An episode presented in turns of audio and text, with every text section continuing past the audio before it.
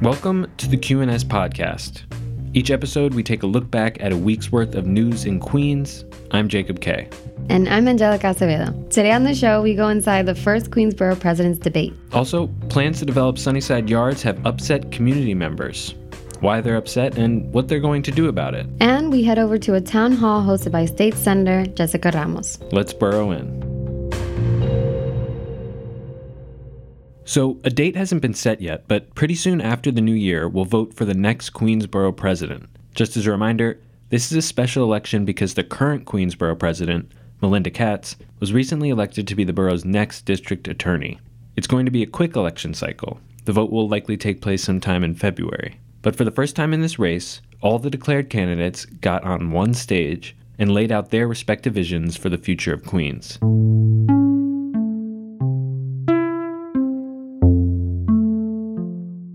There was. My name is Anthony Miranda. I am not a, a career politician. And. Hi, good afternoon, everyone. Uh, my name is Costa Constantinides, and I'm ready to be your next Queens borough president. And. Hello, good afternoon. My name is Alicia Hyndman. I am currently an assembly member of the 29th District, which is Southeast Queens. Also, Elizabeth Crowley. Hello, good afternoon. I want to thank the organizers, uh, those who are here today in the audience, I look forward to a good discussion about the issues and how we can make Queens a better, more fair, and equitable place to live and raise a family. And I'm New York City Council Member Donovan Richards, and I got my start in politics 17 years ago as a 19 year old big eared kid from Southeast Queens. And finally, my name is Jimmy Van Bramer, and I'm not only a council member, I am first and foremost an organizer. Speaking at a forum in Forest Hills, the candidates began the fight to be the next borough president. But the punches were mostly thrown in one direction, towards Katz. The candidates were asked what they do differently from their predecessor and also what they admired about her. But they all chose to focus on the former. When you give me an opportunity to be your borough president, things are going to change. You're going to see somebody that's going to say, We're not getting our fair share here in Queens, and it's our time to shine. That was Elizabeth Crowley. She served in the city council from 2009 until 2017. She said that she would kickstart new train projects to make travel in the borough more efficient. Crowley also mentioned that she would help make community boards more diverse, something she feels Katz didn't do a good enough job doing. While the borough president's job is mainly advisory, one of their big responsibilities is appointing community board members. Councilmember Donovan Richards echoed Crowley's sentiment. Where I think uh, an area I think that could have used a little bit more improvement is really uh, the community boards, and I'll talk about the diversity once again of the community boards. I wish that was an area um, that she took a lot more ownership in. Councilman Jimmy Van Bramer took the hardest line against Katz. So, as the only elected official on this stage who endorsed Tiffany Caban for district attorney,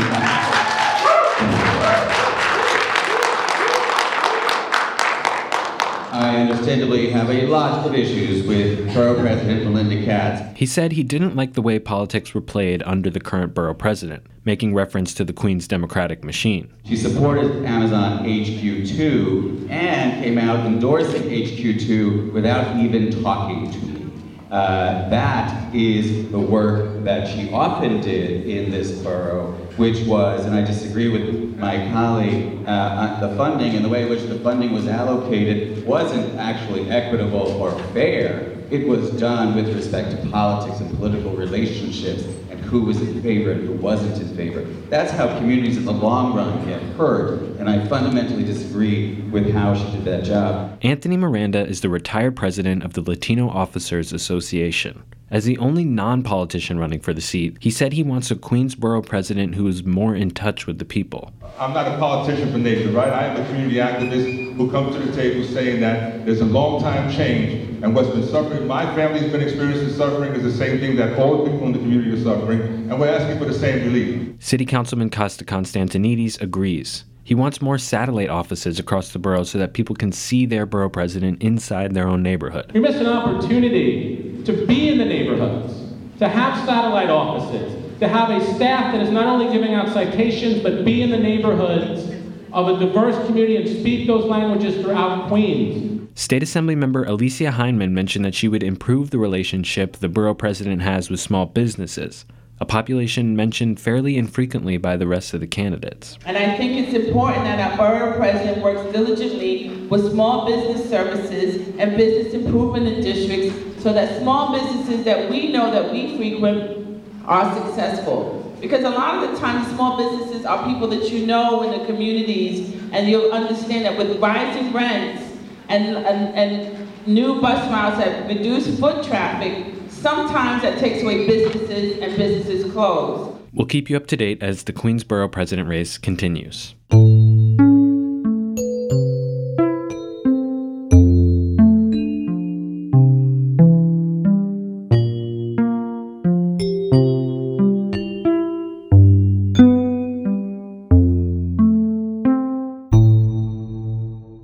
Right before Thanksgiving, a group of community advocates and leaders organized a rally to demand that all public officials and city agencies stop plans to develop Sunnyside yards.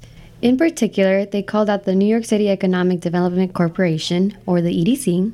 That's the agency who's spearheading the billion dollar development project. Right now, the EDC says they're still in the process of developing their master plan, but it's looking like they want to create new land on top of the rail yard in the form of a deck similar to what was done in Hudson Yards. The EDC thinks this will be the best way to keep one of the busiest rail yards in the country running while creating a whole new neighborhood right above it. This is Western Queens, where spineless city lawmakers have for decades coddled unscrupulous and unethical New York City real estate developers to the point that they paved the way for one of those developers to become president of the United States. This is Western Queens. And these are the conditions that we as a community have to live with every day. That's Nicholas Velkov, an executive committee member of Justice for All Coalition, a development watchdog group in Western Queens. The Justice for All Coalition was joined by Stop Sunnyside Yards, Woodside on the Move, Take Back NYC, and other residents of Astoria, Woodside, and Sunnyside. They all came together to present a petition signed by 43 organizations and small business owners from across the five boroughs. The petition called for a moratorium on all major new developments and rezonings in Queens, and outlined issues that they think should be addressed before the city invests tens of billions of dollars into Sunnyside Yards. Some of the things they'd rather see repairing and restoring safe and adequate infrastructure that serves the community, repairing NYCHA housing and securing permanent fair housing for the homeless, reforming the land use process and creating a democratic system that is truly community driven, and they also want to abolish the EDC and eliminate the involvement of real estate in city planning. During the rally, lots of community advocates said that the proposed plans would eventually displace loved ones, raise rents, and cause further environmental damage. Most importantly, they said that they don't want to see another Hudson Yards in Queens. Emily Sharpe, a nonprofit attorney who founded the group Stop Sunnyside Yards, believes that the EDC's plans are just not feasible. And they're using our money that we want to be spent on us here now. Why would we want to spend money to displace ourselves? It doesn't make much sense, right? billion, they say twenty billion dollars. It's going to be more like hundred billion. If Hudson Yards was twenty-five billion, it's going to be hundred billion. And so, if they can find that money, as De Blasio says, there's enough money out there. It's just in the wrong hands. Well, we know that's true. Last week, the EDC held a webinar to go over their plans, which they say keep in mind transportation needs, public spaces, and will be environmentally conscious. They also stress that they've engaged the community. They say they've had meetings with organizations and community groups since last year in order to create a plan that benefits the existing neighborhood. They told me they're going to release a formal plan in winter 2020. In the meantime, if you want to see a copy of the presentation from the last meeting, you can go to their website, sunnysideyard.nyc.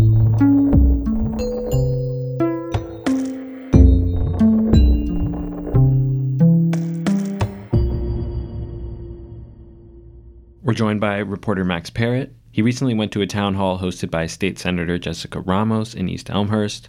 Thanks for sitting down with us, Max. Thanks for having me.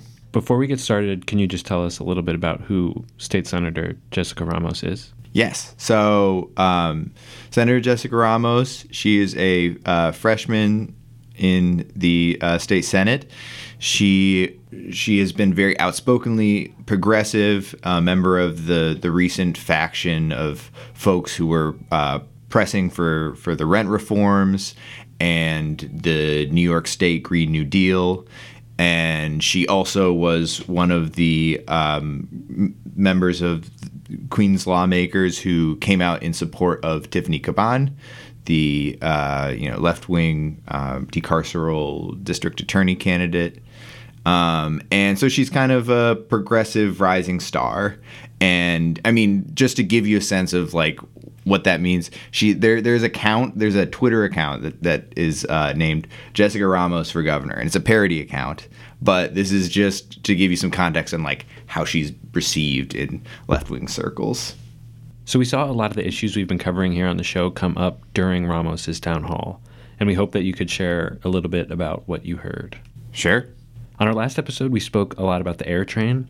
What did Ramos have to say about that project? So this came up in the Q and A um, after after her presentation. Is actually one of the last questions, um, and essentially what Ramos said was that it just isn't for us, meaning the people of Jackson Heights and East Elmhurst, the, the communities that surround LaGuardia Airport, and that it's more aimed at getting people from Long Island or Manhattan to and from the airport. Um, she did not um, specify whether there's like an alternative that she's in favor of. She just said that this is going to be a fight that will probably be ramping up over the next couple of weeks. We've talked a little bit about criminal justice reform in recent episodes as well. And I heard that someone at the town hall asked Ramos about bail reform. Can you tell us a little bit about that? Yeah, sure. So um, basically, this was the first question that was posed to her. And it was a constituent who was specifically worried about the the violent felonies that there's a small subsection of them that are included in the uh, bail reform law. And basically, she was asking whether the Ramos would be willing to, you know, delay the implementation of this law, repeal it basically, in in order to take those out. And Ramos was pretty firm. Um, she said basically, you know, that she's not going to do that. And ba- she talked about the, the, the context of um, you know her belief that that uh, bail reform has always been a way to over police poor communities, specifically aimed at um, low income folks, um, and and it has a, uh, a racist history. And lastly, uh, Ramos said that she received some money. What's that money going to be for? Yes. So she got SAM money, um, which stands for State and Municipal Facilities Funding. Um, she said that she got $3.5 million. Um, and the big announcement of the night, as she put it, was that she is uh, creating a clinic that has doctors in East Elmhurst um, in her district. And this is significant because the there is a relatively close hospital, East Elmhurst Hospital, but is is outside of her district. So it's it's like just on the border, and um, this would uh, basically create a, a um, medical facility for a lot of people who need it. Well, thanks for talking to us. No problem.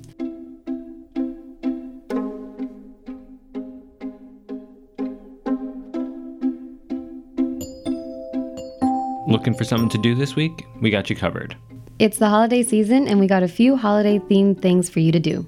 Come to the Queens County Farm Museum for a wreath making workshop on Saturday, December 14th. The workshop runs from 10 a.m. to 3 p.m. All materials will be provided, but it's recommended that you bring your own gardening shears. Tickets are $20 for members and $25 for non members. Head over to Common Point Queens Sam Field Center on Sunday, December 15th for a Hanukkah and winter celebration. There will be a bounce house, arts and crafts, games, balloon art, face painting, and more. Tickets are $5 for children 2 years or older with a $15 maximum per family, and it takes place from 1 to 3:30 p.m. Santa's funny. At least that's what QED in Astoria thinks. Come by the comedy venue on Wednesday, December 18th at 7:30 p.m and you can watch Mr. Claus preside over a hilarious debate about miracles. Tickets are $7. That's our show. Thanks so much for tuning in. Make sure to head to QNS.com to get more Queens news. This episode was produced by Jacob Kaye, co written and co hosted by me, Angelica Acevedo, and Jacob, who also edited and mixed the show. Our reporters are Jenna Bagcal, Emily Davenport, Carlotta Mohamed, Bill Parry, Max Parrott, and me. Our editor is Zach Gewelb. Music by Blue Dot Sessions. This podcast is brought to you by Schneps Media.